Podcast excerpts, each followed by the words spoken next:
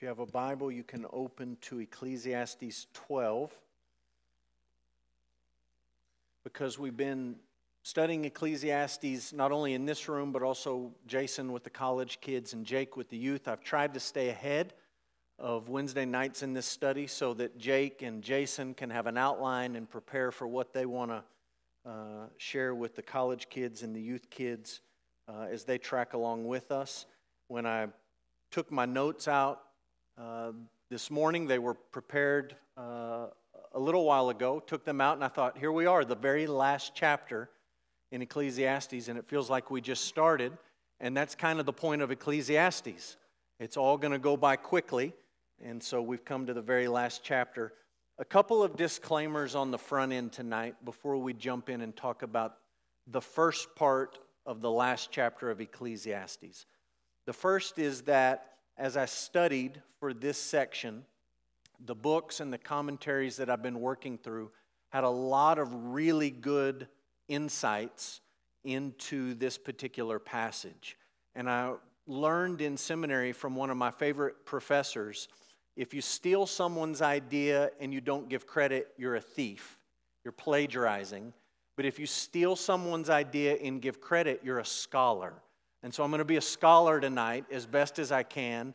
And I'm going to share a lot of quotes with you. And admittedly, uh, there was not space on the front and the back of your notes to include all of the quotes that I originally wanted to include. So some of these uh, quotes are going to be up on the screen, and they're not necessarily in your notes. But uh, we'll talk about some important ideas tonight. The second disclaimer is this.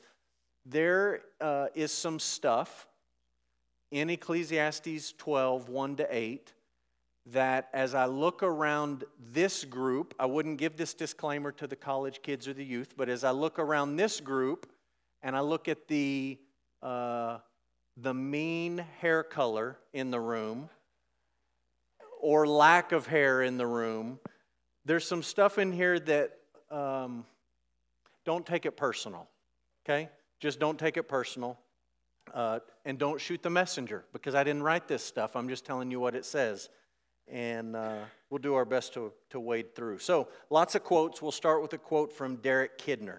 This is the very last sentence in his section on his commentary on Ecclesiastes twelve, one to eight. He says this, "Death has not yet reached out to us." That's true, because you're reading the book, or you're reading the quote, or you're listening to me say it. "Let it," that's death, "rattle its chains at us and stir us into action." You're not dead yet, but we want the reality of death to move us to action. And I think that's a great, simple summary of what we're going to talk about in Ecclesiastes twelve. We're going to talk about death.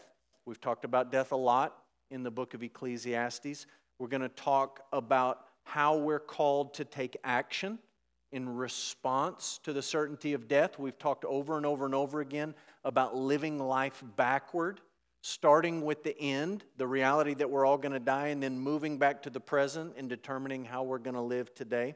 And the quote is honest, and Ecclesiastes twelve is honest. So here's the big idea.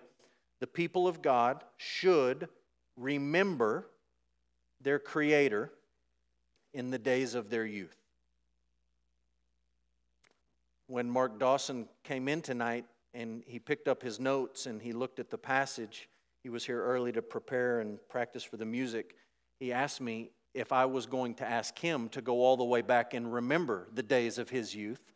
And I said, just stick with us. I think we'll be able to make sense of this passage. The people of God should remember their Creator in the days of their youth. So I just want you to start off thinking about remembering.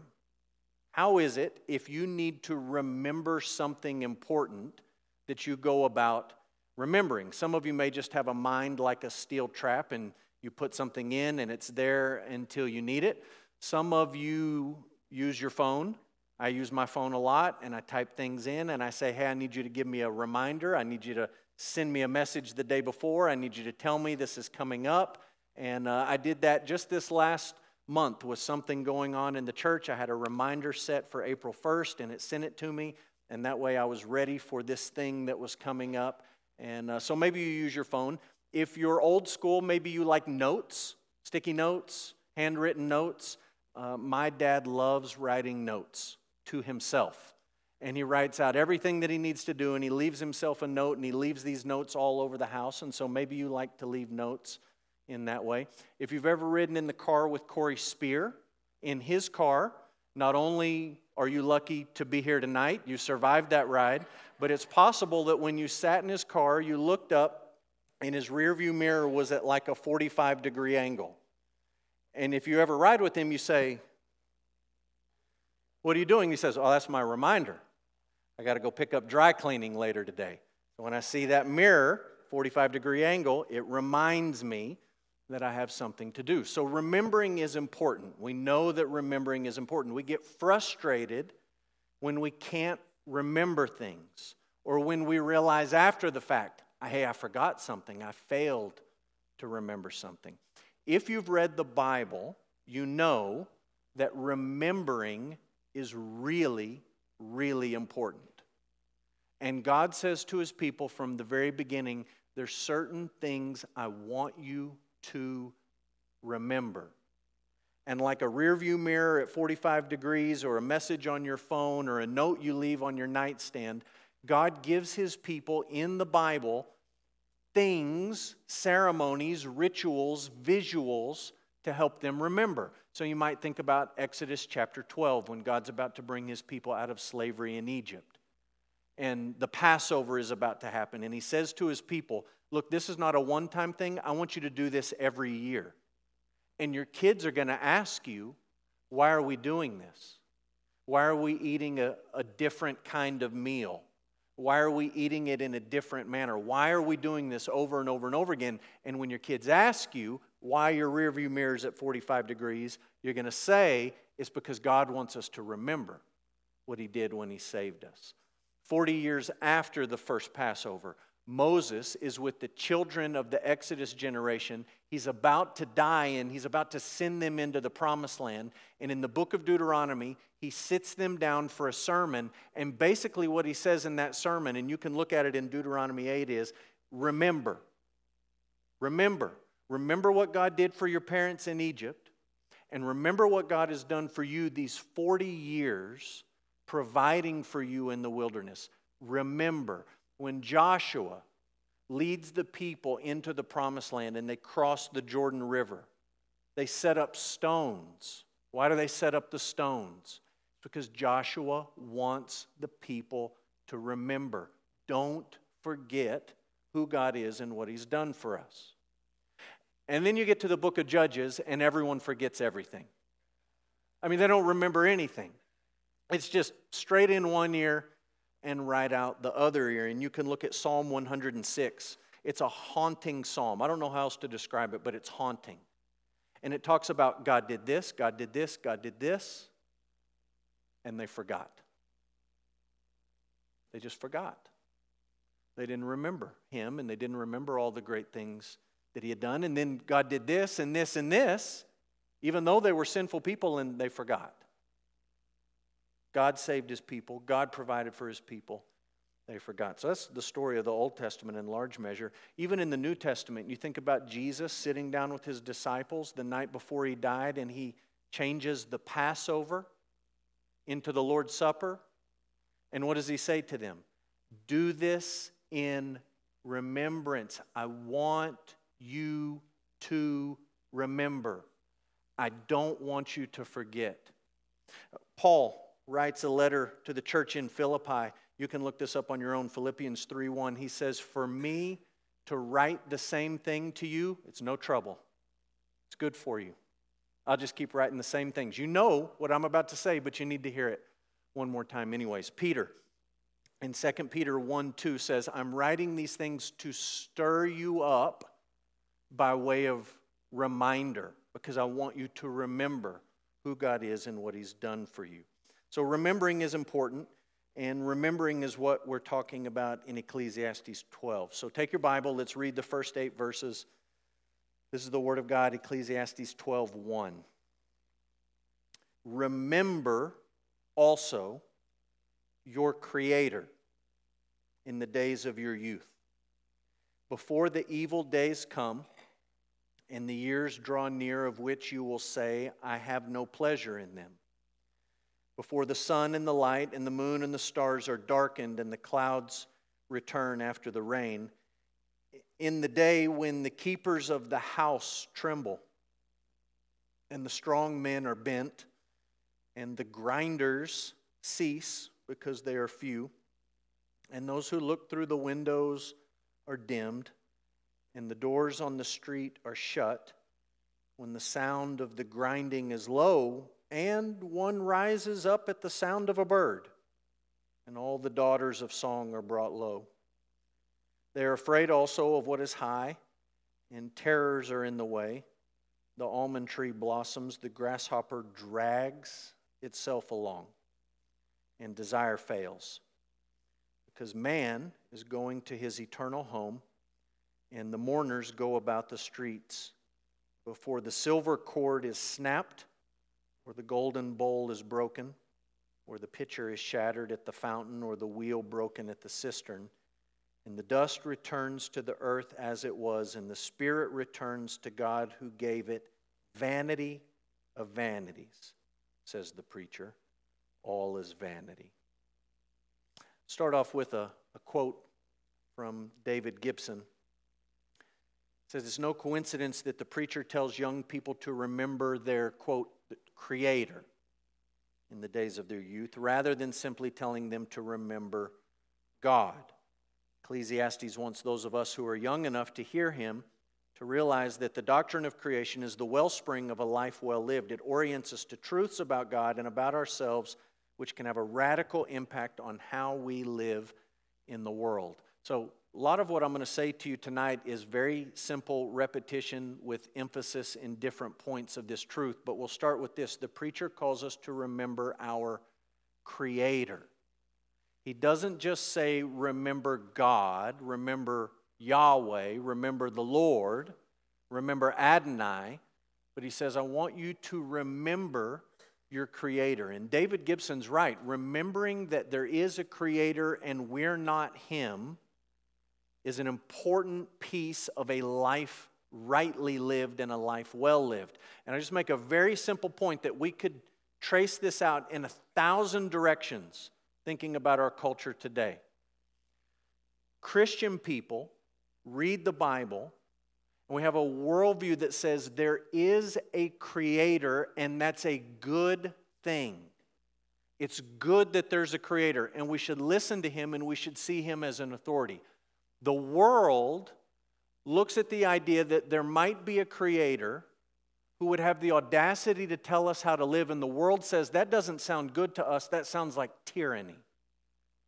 We don't want that kind of control in our lives. So I was reading a book this last week about uh, the book of Genesis and creation, and a prominent atheist was quoted, and he had two things to say. He said, number one, I don't believe there is a God, and number two, I hate him.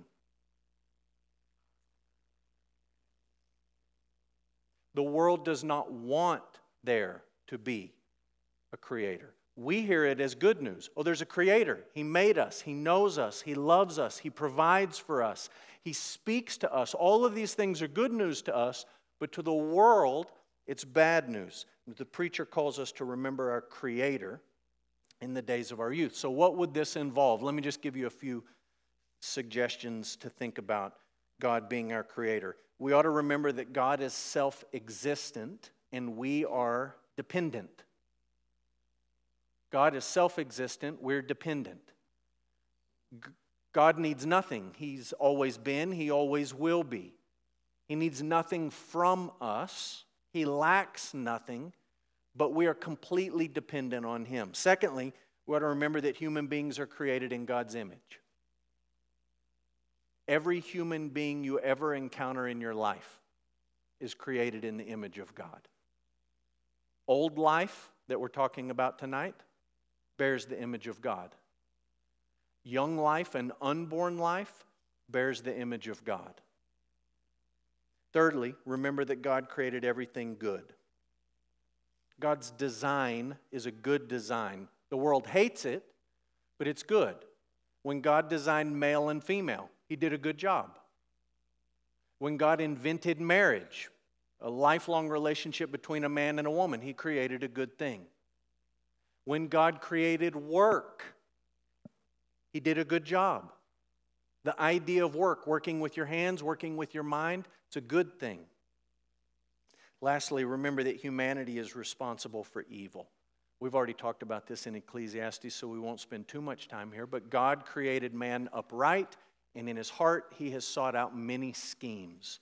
We've heard that stated in the book of Ecclesiastes. So the preacher calls us to remember our Creator in the days of our youth. Next, you're going to like this one. The preacher calls us to remember our Creator in the days of our youth. And even if you're not in your youth, you need to fill it out. Youth. If you're not in that category, we'll circle back to you before we get done, I promise. Why should we remember our Creator in the days of our youth? I'll just give you two thoughts. We should remember our Creator in the days of our youth before it's too late.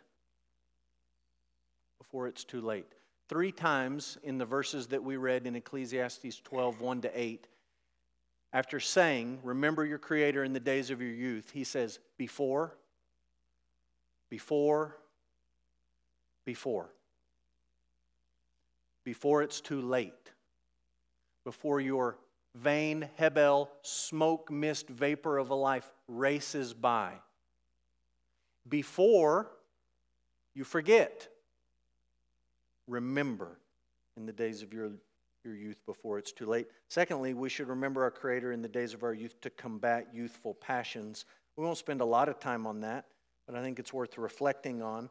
The book of Proverbs is a book written largely by a father to his son. And I don't know if you've ever gone through the book of Proverbs and sort of paid attention to the, the topics that are addressed the most.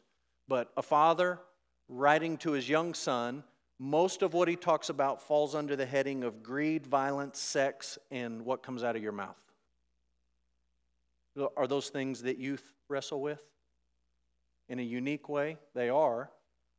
Youthful passions. Paul tells Timothy to flee youthful passions. So we remember our Creator in the days of our youth. Now, not all of us are in the days of our youth. Some of us are closer to that than others. Uh, some of us are closer to Jake, who preached this last week, talked about older men, older women, younger men, younger women. You're in that spectrum somewhere. So think with me about what Phil Ryken says. He says, if it is hard for some of us to imagine what old age will be like, and some of you say, it's not that hard for me to imagine what old age is going to be like. I won't call your name, but some of you know.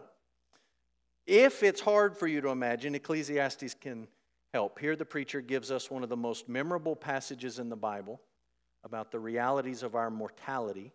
These verses also happen to comprise one of the most beautiful poems ever written about aging. I don't know that you've ever thought about a poem about aging being a beautiful thing, but as I've read this passage and thought about it, I agree uh, with Ryken.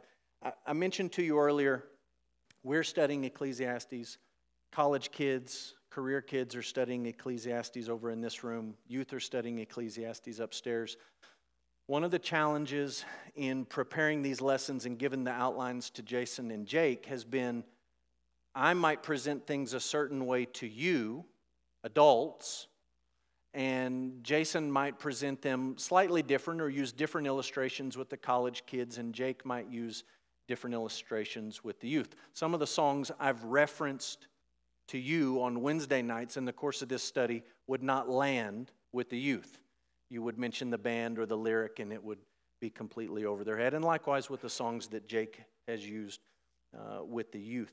Um, this is a helpful section. It's helpful for this group. It's helpful for this group because you know, many of you, not all of you, but many of you, oh, let's be honest, I'm looking around the room. You're all my age or older. We all know on some level, I'm looking at you too, Lauren. You're in the same group. Don't shake your head. You all understand aging to some degree. And I'm going to tell you why this passage in the Bible is beautiful. It's beautiful because it's real. The Bible's honest with you. The Bible doesn't pull punches. The Bible doesn't try to sugarcoat things. The Bible doesn't present a view of life on earth that you say, yeah, I don't know if that's right or not. It's just real. The stories in the Old Testament, the stories about the disciples, the things the New Testament church has struggled with, it's just real, honest stuff. And it ought to hit home. And when it hit home, hits home, you can step back and say, I think this book knows what it's talking about. I think the author of this book knows what he's talking about when he speaks of these things. It's also helpful, helpful for our college kids and our youth, and apparently also for Lauren, for people who don't understand aging, to have some insight into what's coming. If it's hard for you to understand, this section is going to help you. So the preacher wants us to understand two things about aging and death. First of all, its certainty, and secondly, the nature of it. The certainty and the nature of aging and death. Now, we're going to go through Ecclesiastes twelve, two to eight. We're going to break it down into a couple of sections. This is the part that I gave you the disclaimer. If some of these things feel a bit personal, don't take them personal. If you need to laugh a little bit because it hits a little too close to home, then you can laugh a little bit. And Ecclesiastes, in some sense, is asking us to laugh at ourselves, but it's not asking us to be flippant about death or aging. So we'll try to walk the tightrope here. The preacher describes old age as evil days. Evil days. Remember also your Creator in the days of your youth, verse one, before the evil days come and the years draw near of which you say, I have no pleasure in them. So one of the themes we've seen in the book of Ecclesiastes is the contrast between good and evil. Good and evil. There's sections in the book where he just says, here's a good thing, here's an evil thing. And he sets them side by side for your consideration.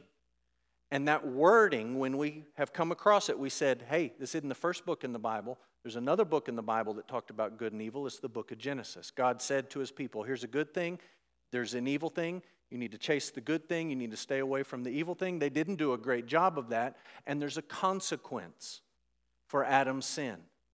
And one of the consequences for Adam's sin is the pain and the struggle of aging and eventually death. Verse one says, there are days coming where you will say, I have no pleasure in these days. I have no pleasure in these days. You remember the story in Second Samuel nineteen. You can look it up. Second Samuel nineteen. David has been in a conflict with his son Absalom. And David at times was kind of in dire straits. And one of the men who helped him was an eighty-year-old man named Barzillai from Gilead. And he helped David and he provided him with food. And David was in a tight spot and Barzillai really came through and he was a good friend. He didn't have to be. He was a good friend to David. And when David sort of came through the conflict with Absalom, David said to Barzillai, who was in Gilead, I owe you. Why don't you come to Jerusalem with me and you can just live a life of luxury in the palace? I'll take care of you. And if you've read the story and you remember it, it's an obscure story. Barzillai says, paraphrasing, I'm too old. He says, I can't even taste food anymore. And I can't even hear anything. I'm going to go to the palace, eighty-year-old man, broken down body. I can't hear the music. I can't taste the food. And he says to David, if you want to do me a favor, take my son. But I'm not going. And it's essentially what the preacher says here. There are days coming in which you say, I have no pleasure in these days. So the preacher tells us, honestly, that there are, in a sense, evil days coming. Secondly, the preacher describes old age like a storm on the horizon. A storm on the horizon. Now, Odessa people laugh at this because you get your little weather app out in the spring, summer, and it says there's an eighty percent chance of rain in Odessa, and you watch this cloud coming from the west or maybe from the southwest, and it gets about to Monahans, and what does that cloud do? Breaks into two, goes around Odessa, comes back around on the other side of Midland, and you think, what in the world is going on? Storm clouds on the horizon don't mean anything. I don't know about you, but it's curious that that happens in Odessa with rain clouds, but not dirt clouds. The dirt clouds come, and they don't ever break apart and go right around us, and then they just plow straight through. So maybe when you read this stuff about a storm's coming, you don't think so much about rain, but you think about a big wall of dirt coming, and you see it coming, right? You see it coming from the north, you see it coming from the west, or you see it come from wherever, and you say, well, yeah, it's coming. It's coming. And the preacher says aging and death is like that. You can see it out there. It's not here yet, but it's coming. Creedence Clearwater Revival. I see a bad moon rising. I see trouble on the way. Earthquakes, lightning, bad times. The preacher adds, old age. It's coming. Thirdly, the preacher describes old age like a dilapidated house. I'm sorry. He does. I'm just the messenger. A dilapidated house. So let's walk through these images. We read them. I just want you to hear what he's saying. This picks up in verse three, four, and five. He talks about the keepers. The keepers. The keepers of the house tremble. He's talking about your arms and your hands. Had lunch with my wife today. We had Mexican food. The man sitting behind my wife and to the left, he looked very healthy, but as he picked up his enchilada, the keepers were not what they used to be. He talks in this passage about the strong men are bent. He's talking about Our legs. Our legs. You may say, well, this is something that maybe happens when you're like Barzillai's age, eighty. No, this is the kind of thing that when you're forty and you go to your son's baseball practice, hypothetically, and some kids don't show up and they don't have enough people to fill the infield, and the, your son's coach looks at you and says, would you play shortstop? And you think, of course I'll play shortstop. And every kid that hit, hits a ground ball to you, you wake up the next day and you say, there's something right here, right here. That's not my back. It's not my backside. It's no man's land, but there's something there. And the preacher's talking about that. He says, the strong men are bent. He talks about the grinders cease. Why do they cease? Because they're few. What's he talking about? Your teeth, your teeth. He says the windows are dimmed. It's your eyes. No LASIK surgery in the preacher's day. There's no removing of issues on your eyes. No glasses. The windows are dimmed. He talks about the doors being closed. At home, why do you close a door? To, usually to block out sound. You don't want to hear what's going on in the other room. So I think the idea when he talks about the doors being closed is you can't hear like you used to be able to hear. Uh, the sad irony is that the doors are closed and everything's dim. You can't hear the, the singing and the laughing, but you can hear the little bird that wakes you up at three in the morning. That doesn't seem fair, but it's part of it, isn't it? He says uh, there is fear of what's high. Fear of what's high. Every now and then on a Sunday morning or a Wednesday night, I'll be up on the platform doing something and I'll step off this front. And some of you will say, oh, don't step off of that front. And I'm still in the age where I can step off the front of that and it's fine. But some of you know that you're at the stage of life where you probably should use the steps down the side. So there's a fear of things that are high. He says the almond tree has bloomed. You can get on Google, look up almond tree blooming. What color is it? It's white. What's he talking about? Your hair. Some of us wish that the almond tree would bloom. He says there's a grasshopper. What do grasshoppers do? They hop. What's this grasshopper doing? He's just dragging himself along. He's shuffling. It's a shuffling grasshopper. He says, desire fails. I think you understand what he's talking about. All of these are signs, physical things that happen in your body, that none of us, we, we nervously laugh at all of these. Isn't that kind of what we just did? We nervously laugh. Like, it's kind of funny. It's kind of not funny. But we don't know what else to do with these things other than just to laugh at them. And the preacher's listing them out to say to you, aging is going to happen and death is going to come. And it's probably going to come faster than you'd like it to come. And these things that happen to your physical body, you can complain about them and be bitter about them and whine about them, or you can see them as God's grace to you, that God is reminding you your time under the sun is going to run out. And I'm going to remind you of that. I want you to remember that. I thought about that a lot over the last couple weeks. There's a story in Genesis chapter forty-eight about Jacob, one of the patriarchs. And he's gone through a lot in life, and he's at the point in Genesis forty-eight where he's uh, blessing his grandsons, Joseph's sons. And you can go back and read in Genesis forty-eight. It talks about Jacob, who is old, being ill. And it said that he had to summon all of his strength just to sit up in bed. It was all he had just to sit up in bed. And it says that he's he's talking along with Joseph and Ephraim and Manasseh, and then all of a sudden he just, it's like his mind jumps, and he's over here talking about something that happened decades ago. Have you ever had that happen? With older adults that you're visiting with, they're talking in one direction, and then all of a sudden they're over here talking about something else, and you think, how did your mind jump? Something happened there. And then when he gets done with that story, he looks at everyone who's sitting around him and he says, who are you? Who are you again? He's confused. It says that his eyes are dimmed. He can't see. They're all signs.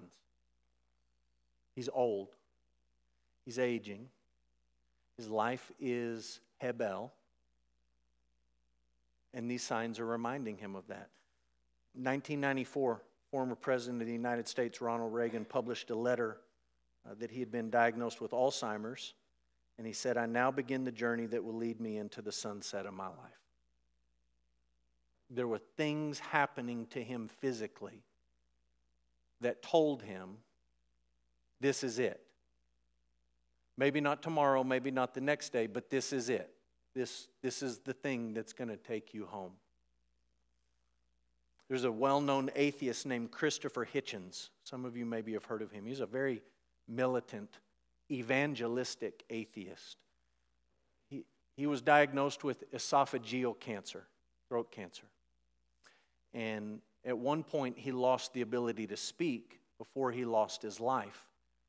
And this is a man who gave lectures and taught. He was a professor. He used his voice for a living, and he wrote an article in Vanity Fair, and he said, losing my voice was like dying more than a little. And I knew the real thing was coming. Made me think about my granddad. I've shared with you uh, recently. He passed away at the end of last year. Towards the end of his life, uh, last period of his life, he had aphasia, which is you lose the ability to communicate. You can think, you just can't get anything out.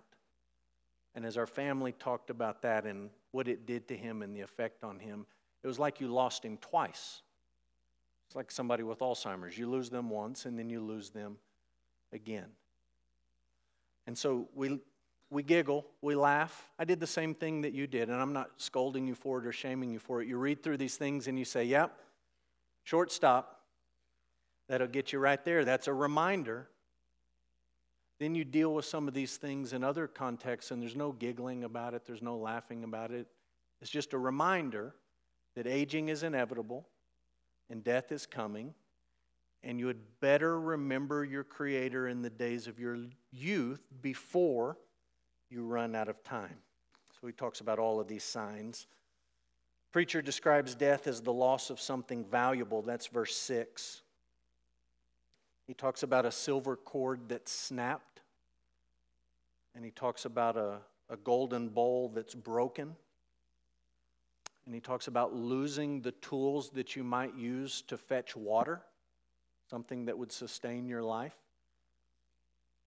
And in all of those examples, he's acknowledging, like, yes, all the stuff about the dilapidated house is a little bit tongue-in-cheek, even though it's honest, but the loss of life is the loss of something precious and the loss of something valuable. The preacher describes death as the result of the curse. This is verse seven, where he says, "The dust returns to the earth." When you read that, you ought to think about the book of Genesis, chapter three, where Adam and Eve have sinned against God, and God has put a curse on everything that they had dominion over, and God says to them, "You were taken from the dust, and to the dust you'll return." It's the consequence of their sin. It's the curse. Last, the preacher describes old age and death as realities that are coming quickly. They're coming quickly. Verse eight in chapter twelve sounds an awful lot, an awful lot like verse two in chapter one, the very beginning of the book. Vanity of vanity, says the preacher, all is vanity. He doesn't mean it's a waste. He doesn't mean it's meaningless. He doesn't mean it's without purpose or without value. It just means it's all going to last that long. Smoke, mist, vapor, breath, dust, grass. It's here and then it's gone. These realities are coming quickly. So David Gibson says this: "One day you will come undone." God's curse of creation in response to the fall means time will see you unmade. Maybe it will happen without the help of old age. Could come sooner rather than later, or may not begin to show for another thirty years. But the preacher of Ecclesiastes, he's taking you by the hand, and he's gently asking you, before that day comes, how then will you live? So, two thoughts of application.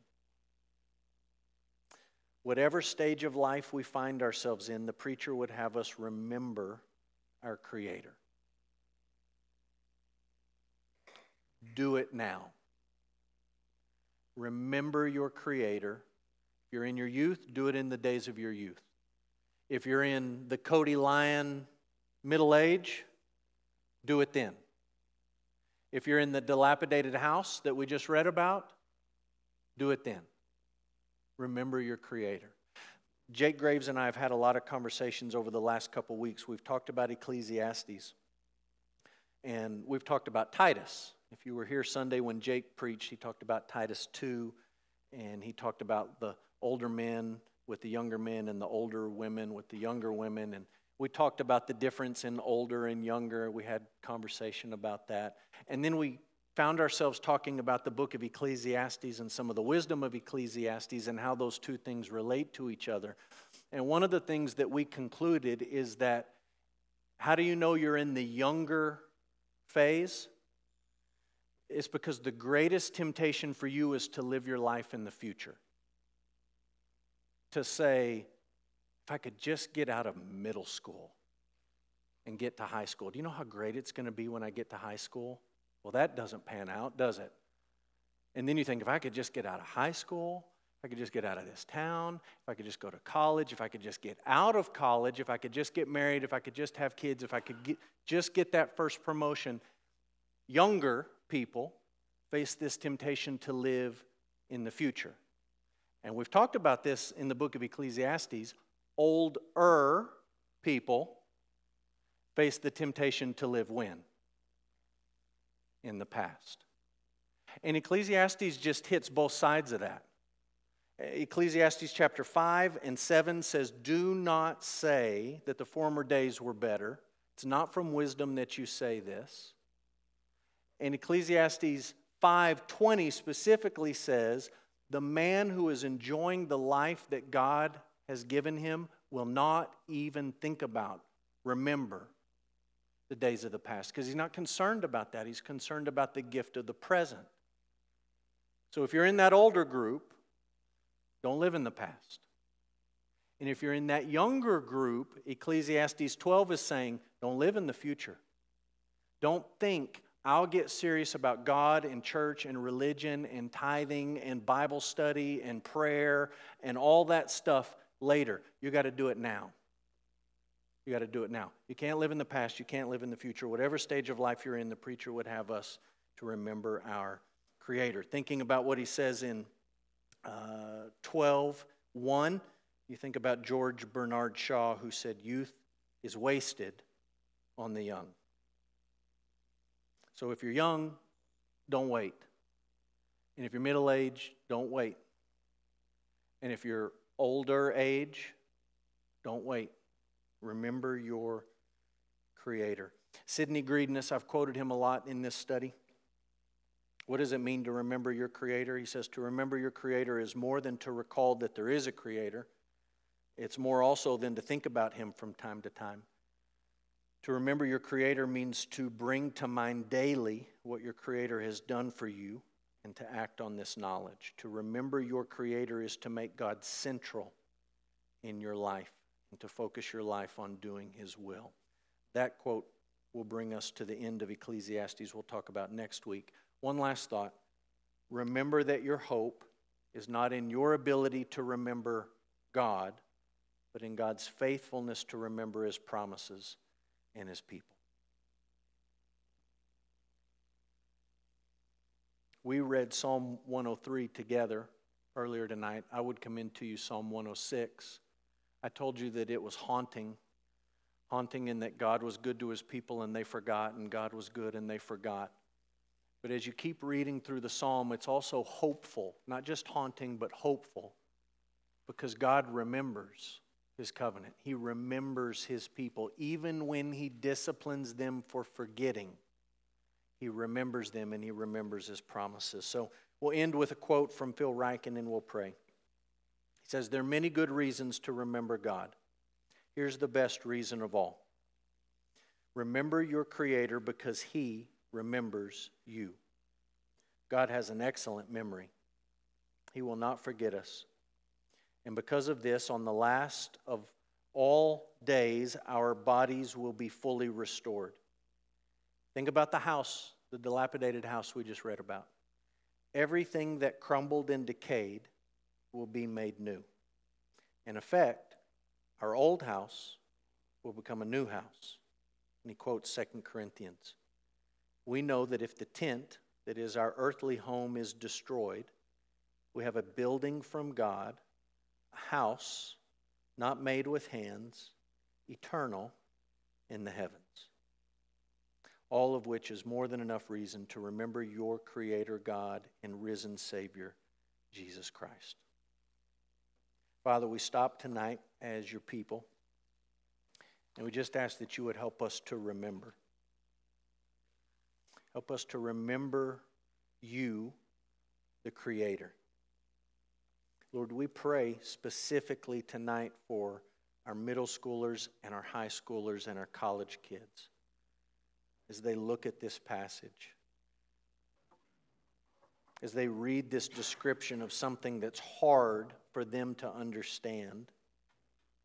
And we pray that they, by your grace, would remember you in the days of their youth and that that would shape their lives going forward. God, we pray for those of us in this room, those of us who don't have any trouble imagining what some of these things might be like, those of us who maybe have trouble remembering the days of our youth. And we pray that whatever stage of life we're in, we would be people who remember you. Father, we thank you for the hope we have in the Lord Jesus, that though this earthly tent is wasting away, you have prepared for us uh, a heavenly body, a heavenly building, a new body, a resurrection body. We are grateful for the hope of the resurrection, and we're thankful that you remember. You don't forget your people. You don't forget your promises. You are faithful, and uh, we rest in that. Father, be honored as we sing on our way out. Be honored in our lives this week. Help us to remember. We pray in Jesus' name. Amen.